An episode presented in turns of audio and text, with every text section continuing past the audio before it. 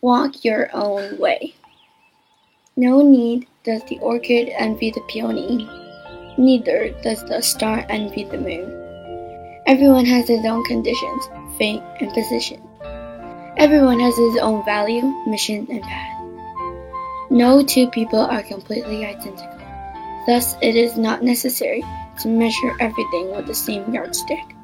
Covet what we don't possess. Jealousy is engendered. Controlled by the demon of hatred, anger ensures.